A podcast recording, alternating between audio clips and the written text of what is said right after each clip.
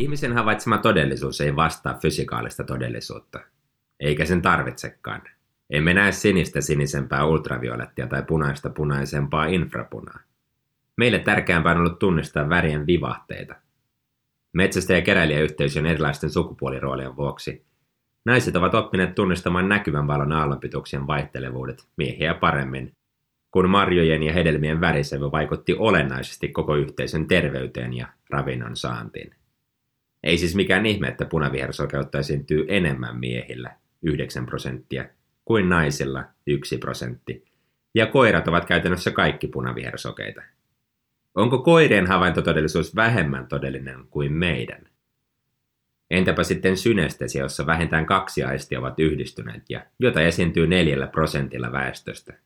Synesteetikko voi nähdä musiikin valopalloina ja mustat kirjaimet eri värisinä. Onko synesteetikon todellisuuskäsitys todellisempi vai vähemmän todellinen kuin meidän, joilla ei ole synestesiaa? Ainakin synestesian on havaittu olevan yhteydessä parempaan muistiin, kun nimen Esan muistamisen sijaan muistetaankin Esa, jolla on sininen nimi. Mennään vielä pidemmälle. Ovatko linnut magneettikenttiä ja delfinit sähköä havaitessaan jopa todellisuuden yläpuolella? Eivät tietenkään. Fysikaalinen todellisuus on väritön, mauton ja hajuton. Lampun hengelle ei kannattaisi esittää toivomusta siitä, että näkisi maailman sellaisena kuin se on, vaikka olisi kuinka kyyninen materiaalireduktionisti. Kaikki elävät samassa maailmassa näkemättä sitä samanlaisena. Leibniz on verrannut ilmiötä kellokauppaan, jossa kelloseppä on säätänyt kaikki kellot samaan aikaan. Näyttää siltä, kuin kellot olisivat toisensa yhteydessä, mutta todellisuudessa ne tikittävät toisistaan riippumatta. Muiden etnisyyksien edustajat saattavat näyttää samanlaisilta, kun taas itse tulkitsijan etnisyyden sisällä esiintyy paljonkin vaihtelua, ja ihmiset näyttävät erilaisilta. Tämä ei tietenkään pidä paikkansa, eikä se Bruce Woodin mukaan kuvasta rasismia, vaan aivojen muovautuvuutta. Pienillä lapsilla ei ole hankaluuksia tunnistaa ihmisiä muista etnisyyksistä, mutta taito unohdetaan, kun nähdään pääosin vain samaa etnisyyttä. Vaikka ilmiön voi törmätä missä päin maailmaa vaan, käytettyllä kielellä on iso merkitys. Se vaikuttaa siihen, miten näemme todellisuuden. Jos tietystä ihmisryhmästä käytetty kieli on halventavaa, ihmisryhmän oppii näkemään entistä huonommassa valossa. Samoin jos jonkun värin oppii sanallistamaan, sitä oppii näkemään. Ihmissilmä kykenee erottamaan kahdesta 7,5 miljoonaa väriä. Mutta antiikin kreikkalaisten kirjoituksessa ei mainita sanallakaan väriä, sininen, kun taas muut päävärit mainitaan. Tämän vuoksi on pohdittu, näkivätkö ihmiset silloin sinistä ollenkaan. Muistatko vielä sen mekon, jonka toiset näkivät sinisenä ja mustana, kun taas toiset valkoisena ja kultaisena? Henkilökohtaisesti näen Mekon yhä sinisenä ja mustana, vaikka sinistä taustaa vasten Mekko näyttää minullekin vaaleammalta. Ilmiö poiki lukuisia tutkimuksia, joiden tutkimustulokset pähkinänkuoressa olivat kutakuinkin. Näet Mekon todennäköisemmin vaaleampana, mikäli se on sinistä taustaa vasten, tai olet nainen, aamuvirkku tai iäkkäämpi. Evoluutioteoria ei ennusta vahvimman voittoa, vaan parhaiten sopeutuneen. Kaikki elintoiminnot vievät energiaa, jonka vuoksi energia on pitänyt kohdentaa sinne, mistä lajille on siitä eniten hyötyä. Ihminen on kohdentanut energiansa isoihin aivoihinsa, jotka vievät kokoonsa nähden erittäin ison osan energiastamme. Näkeminen tarkoittaa sitä, että silmät vastaanottavat valofotoneita, jotka aivot muuttavat esimerkiksi sohvaksi tai jääkaapiksi. Näemme siis aivoillamme, emme silmillämme. Silmät keräävät datan, mutta Aivot rakentavat näkökokemuksen. Aivot ovat ikään kuin tulkki, joka puhuu sähkökemiaa ja tätä tulkkia voi haastaa katsomalla optisia illuusioita. Ankka ja jänis illuusio havainnollistaa hyvin, miten samaan aikaan ei voi nähdä jänistä ja ankkaa, vaan aivot päättävät nähdylle merkityksen vuorotellen, vaikka tietäisi kuvasta löytyvän molemmat. Maailma vaikuttaa vakaalta, vaikka kääntäisimme päätämme nopeasti edestakaisin. Aivot olettavat todellisuuden olevan vakaa, joten näemme sen vakana. Vaikka näköaivokuoren vastaanottama viesti olisi vajaa, aivot rakentavat havaintokokemuksen. Aivot osaavat suodattaa ja täyttää informaatiota ennakko-oletuksin. Havainnollistetaan. Katso alaspäin. Näetkö nenäsi? Vie sormesi nenän viereen. Miten on mahdollista, että näet sen, vaikka et näe nenäsi?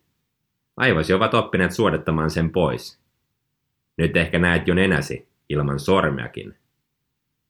Joskus heikko kerätty data yhdistettynä aivojen ennakko-oletukseen johtaa hallusinaation, jolla tarkoitetaan havaintokokemusta, jolle ei ole vastinetta fysikaalisessa maailmassa. Jos kaikki hyväksyvät hallusinaation, siitä tulee todellisuus. Todellisuutta onkin kuvattu hallittuna hallusinaationa. Elämme sensorisessa informaatiotulvassa, jossa aivot joutuvat priorisoimaan, mikä meillä on merkityksellistä ja mikä ei. Informaatiotulvan vastakohta on sensorinen deprivaatio, jota pääsee kokeilemaan esimerkiksi kellunta tankissa. Vaimolleni kokemus oli huutavan terapeuttinen ja jopa ahdistava. Minulle vedessä kellominen oli ihan miellyttävää, vaikka olin hieman pettynyt siihen, etten päätynyt näkemään minkälaisia hallusinaatioita, mitkä ovat tyypillisiä, kun sensorisessa deprivaatiossa ollaan pidempään. Petkova ja Erson julkaisivat vuonna 2008 mielenkiintoisen tutkimuksen kehosta irtautumiskokemuksesta. Tutkimuksen ensimmäisessä kokeessa koehenkilöt saivat päänsä VR-lasit. Heitä vastapäätä istui mallinukke, johon oli asetettu kamera. Koehenkilöt näkivät sen, mitä mallinukke näki. Kun koehenkilö ja nukke katsoivat alaspäin, heitä pistettiin tikulla. Kun he nostivat katseensa, Koehenkilöt kokivat minuutensa siirtyneen mallinukkeen, vaikka he näkivät itsensä mallinuken näkökulmasta. VR-lasit pysyvät päässä myös toisessa kokeessa, jossa koehenkilöt kättelevät avustajaa, jonka pään päälle oli asetettu kamera.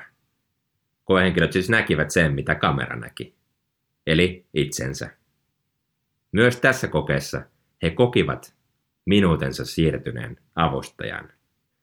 Avustajan toinen sukupuoli ei vaikuttanut kokemuksen kehosta irtautumisesta.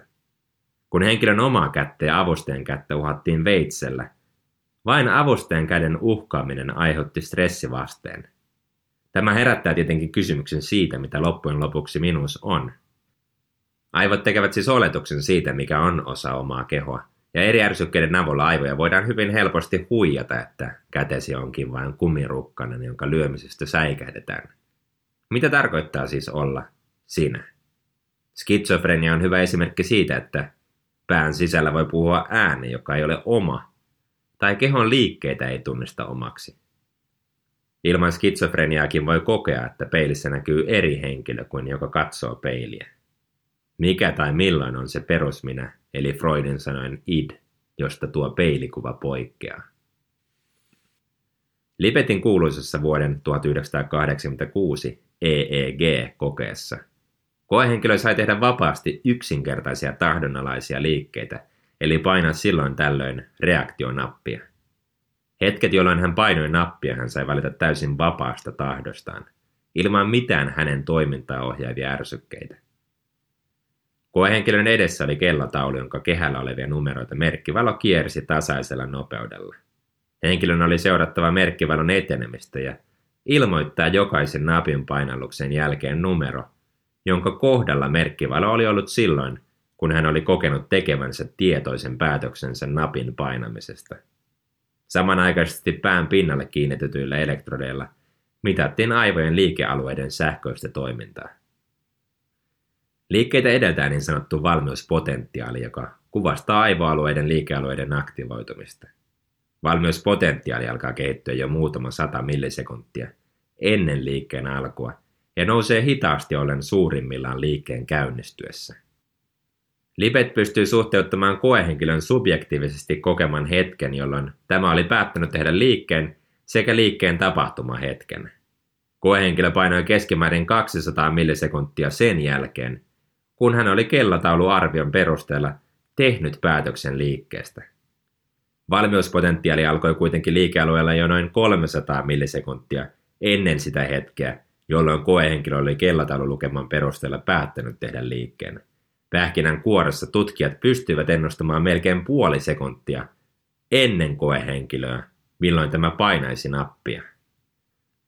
Vuonna 2008 julkaistiin fMRI-tutkimus, jossa koehenkilön piti painaa nappia vasemmalla tai oikealla etusormellaan. Koehenkilö tarkkaili samanaikaisesti tietokonenäytöllä pyörivää kirjainsarjaa, jossa kirjan vaihtui puolen sekunnin välein. Kun koehenkilö oli painanut nappia, näytölle ilmestyi kirjaimia, josta hänen oli välittävä se kirjain, joka oli näkynyt näytöllä, kun henkilö oli kokenut tehneensä päätöksen vasemman tai oikean napin painamisesta. Koehenkilöt painavat nappia keskimäärin noin 20 sekunnin välein. Aivoalue aktivoitui 7 sekuntia ennen tietoista päätöstä napin painamisesta. Otetaan vielä kolmas tutkimus, joka on Itzhak Friedin tutkimus, jossa aivojen aktiivisuudesta saatiin paljon tarkempaa tietoa kuin EEG- tai fMRI-tutkimuksista. Koehenkilöiden aivoihin oli asennettu epilepsian hoitotoimenpiteenä elektrodeja. Tutkimustulosten mukaan yksittäiset solut aktivoituivat puolitoista sekuntia ennen ihmisen tietoista päätöstä liikuttaa vasenta tai oikeaa kättä. Tutkijat kykenivät siis ennustamaan 80 prosentin tarkkuudella 700 millisekuntia ennen kuin koehenkilö teki tietoisen päätöksen vasemman tai oikean käden liikuttamisesta. Tutkimustieto viittaa siis siihen, että vapaa tahto sellaisena kuin sen perinteisesti ajattelemme on illuusio. Kannattaako kuitenkin uskoa, että ihmisellä olisi vapaa tahto? Kyllä ja ei. Roy Baumeisterin tutkimuksissa on havaittu ihmisten asettavan merkityksellisimpiä tavoitteita, kun he uskovat vapaaseen tahtoon. Tutkimuksissa on myös käynyt ilmi, että vapaan tahdon kyseenalaistaminen johtaa todennäköisemmin kokeessa huijaamiseen. Jos uskoo, että ihmisellä on vapaa tahto, elämässä jaksaa ponnistella enemmän, mutta toisaalta on myös helpommin muiden manipuloitavissa. Hararin mukaan 99 prosenttia ihmisen tekemistä päätöksistä ei heijastele vapaata tahtoa. Mutta kuinka paljon teet päätöksiä, joita et edes tiedä tekeväsi? Jatkuvasti. Kun miettii sitä, kuinka suuri osa ajatuksistamme on täysin tiedostamattomia, 99 prosenttia ei kuulosta kovin radikaalilta, jopa liioitellun matalalta. Manfred Zimmermanin tutkimusten mukaan tietoisen ja tiedostamattoman ajattelun suhdeluku on yhden suhde 280 000, eli jokaista tietoista ajatusta kohtaan ajattelet 280 000 tiedostamatonta ajatusta. Ruokakaupassa käynti on hyvä arkinen esimerkki siitä, miten ajattelun paradoksit vaikuttavat meihin. Mitä enemmän näemme vaihtoehtoja, sitä tyytymättömämpiä ja epävarmempia olemme tehtyihin valintoihin. Kun ostamiselle luodaan kiireen tunne ja jopa ostorajoitus, tuote vaikuttaa paremmalta. Silloin kannattaa muistella tunnettua amerikkalaista markkinointitutkimusta. Kun ruokakaupassa säilykepurkit laitettiin 10 prosentin alennukseen, myynti oli tuplasti suurempaa – kun alennukselle asetettiin 12 tölkin ostorajoitus. Kauppialle ei ole merkitystä, ovatko kaikki juhlamokat menneet vain yhdelle hamstrajalle. Ostorajoitukset tehostavat myyntiä. Kauppaan ei kannata mennä nälkäisenä, koska silloin aivot kaipaavat nopeaa, rasvaista ja sokerista ruokaa. Jos toimit halujesi mukaan riittävän usein, aivosi palkitsevat sinut halujen kuuntelemisesta dopamiinilla. Dopamiinikoukkuun on siis helppo jäädä. On kuitenkin muistutettava, että me ole vain aivotoiminnan ärsykkeiden sätkynukkeja. Kehomme vaikuttaa siihen, mitä ja miten ajattelemme, mutta myös ajattelulla voi vaikuttaa soluihin ja geeneihin, kuten Liptonin tutkimukset osoittavat. Ihminen voi tehdä valintoja, vaikka historiamme vaikuttaa siihen, millaisia valintoja tehdään. Tätä kutsutaan kompatilismiksi, jossa vapaa tahto on yhdistettävissä deterministisiin aivotutkimuksiin.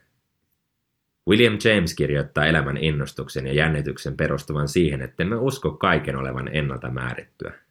Jos saisit kurkistaa muutaman vuoden tulevaisuuteen, tekisitkö sen? Mitä useamman vuoden päähän kurkistus tapahtuisi, sitä vähemmän ehkä omilla toimillaan näkisi merkitystä. Jos mennyt nykyhetki ja tulevaisuus kaikki käy suhteellisuusteorian mukaisesti samaan aikaan, vapauden kokemus voi tuntua pieneltä, jos tietää valinnat, joita on jo tulevaisuudessa tehnyt. Oletamme rikollisuuden taustan olevan ihmisten omassa vapaassa tahdossa toimia rikollisella tavalla, kun taas syyntakettomuudessa ymmärretään, ettei yksilö ole toiminut omaan vapaan tahtonsa alaisena. Steven Spielbergin elokuvassa Minority Report kolmella sisaruksella on kyky nähdä näkyjä tulevaisuudessa tapahtuvista murhista. Näkyjen avulla Tom Cruisin erikoisjoukot ryhtyvät estämään murhia ja pidättämään murhaajia, jotka eivät murhaa ole vielä tehneet. Käytännössä elokuva välittää viestin, että ihmisellä ei ole vapaata tahtoa ollenkaan. Kohtaloaan ei voi muuttaa. Olen kuullut monen sanovan, että tämänkaltainen yhteiskunta olisi hyvä, kun rikolliset saataisiin kiinni ennen rikosten tekemistä. Minulle tämä on aina särähtänyt korvaan valvontavaltiomaisena dystopiana. Haluanko, että ihmisiä saa mieluummin murhata? Mitä mieltä itse olet? Kestääkö se eettisen tarkastelun, jos eristämme yhteiskunnasta ihmisen, jonka tulevaisuus tietää murhaavan, mutta jolla ei ole vielä ollut ainuttakaan aikomusta sellaiselle? Jos murha on jo suunniteltu, tämä on jo rikos meidänkin rikoslaissa, mutta mitä jos puhutaan kymmenen vuoden kuluttua tapahtuvasta rikoksesta? Laitettaisiinko henkilö jo nyt vankilaan vai vasta lähempänä itse tekoa? Entäpä sitten ihmiset, jotka kamppailevat esimerkiksi huumeen, lääke- tai peliriippuvuuden kanssa? Aivot eivät osaa arvottaa riippuvuuksia hyviksi tai huonoiksi, vaan ne palkitsevat ihmistä kaikesta rutiininomaisesta toiminnasta. Millainen on riippuvaisen ihmisen vapaa tahto, kun aivot palkitsevat dopamiinilla riippuvuutta aiheuttavasta toiminnasta ja toiminnan lopettaminen voi aiheuttaa vieroitusoireita. Minä olen riippuvainen kofeiinista. Saan kahvin juomatta jättämisestä järkyttävän päänsäryn. Riippuvuus kahvista on etenkin Suomessa hyvin sosiaalisesti hyväksytty riippuvuus. Sama koskee sosiaalista mediaa, vaikka tiedämme sosiaalisen median palveluiden tarkoituksen mukaisesti aiheuttaneen käyttäjille riippuvuutta heidän palveluistaan. Yhdysvaltojen opioidikriisi on niin paha, että opioidit vievät useammalta hengen kuin liikenneonnettomuudet. Opioidit toimivat samalla tavalla kuin heroinia. Opioidiriippuvuutta lääkitään toisilla lääkkeillä, jotka lieventävät opioidien sivuvaikutuksia. Tässä riippuvuuksien syklissä on pakko palata kysymykseen, kuinka vapaa tahto ihmisellä on.